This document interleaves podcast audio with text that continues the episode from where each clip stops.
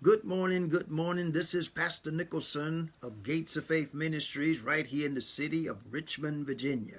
I greet you in the name of our Lord and Savior, Jesus Christ. Want to expound on the verse for the day found in Proverbs chapter 21, verse 3.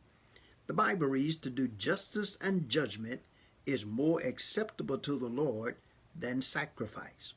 Now that one verse alone, we can't get much out of it. And even if we read into it out of the same chapter, it won't really give us what we need. So I'm going to do a little cross-reference today to show where it is better to obey God and to do what is right than to bring sacrifices to God. God prefers people's obedience, that is doing what is right, above all else in life. I want to take a look back at 1 Samuel chapter 15. And this is the story of Samuel saying to Saul, as God commanded, to go and kill off all the Amalekites. He wanted to kill off men and women, babies, animals, everything. And the reason for this is because when Israel was coming out of Egypt, Amalek came against them, and they put up a battle against them.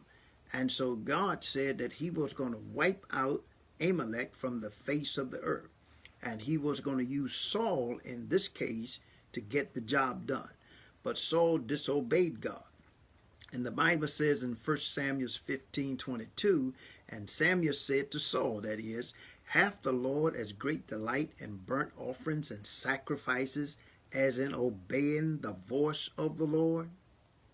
Behold, to obey is better than sacrifice, and to hearken than the fat of rams."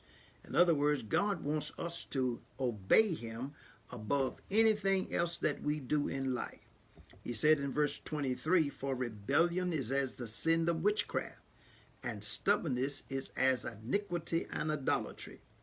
He says, "Because thou hast rejected the word of the Lord, he hath also rejected thee from being king."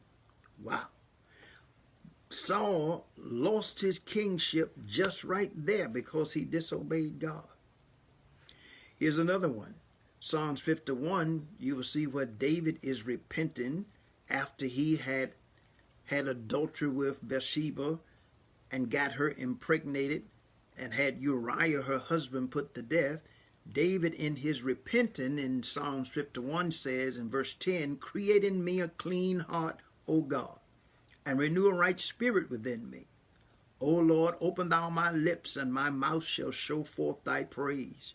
For thou desireth not sacrifice, else would I give it. Thou delighteth not in burnt offerings."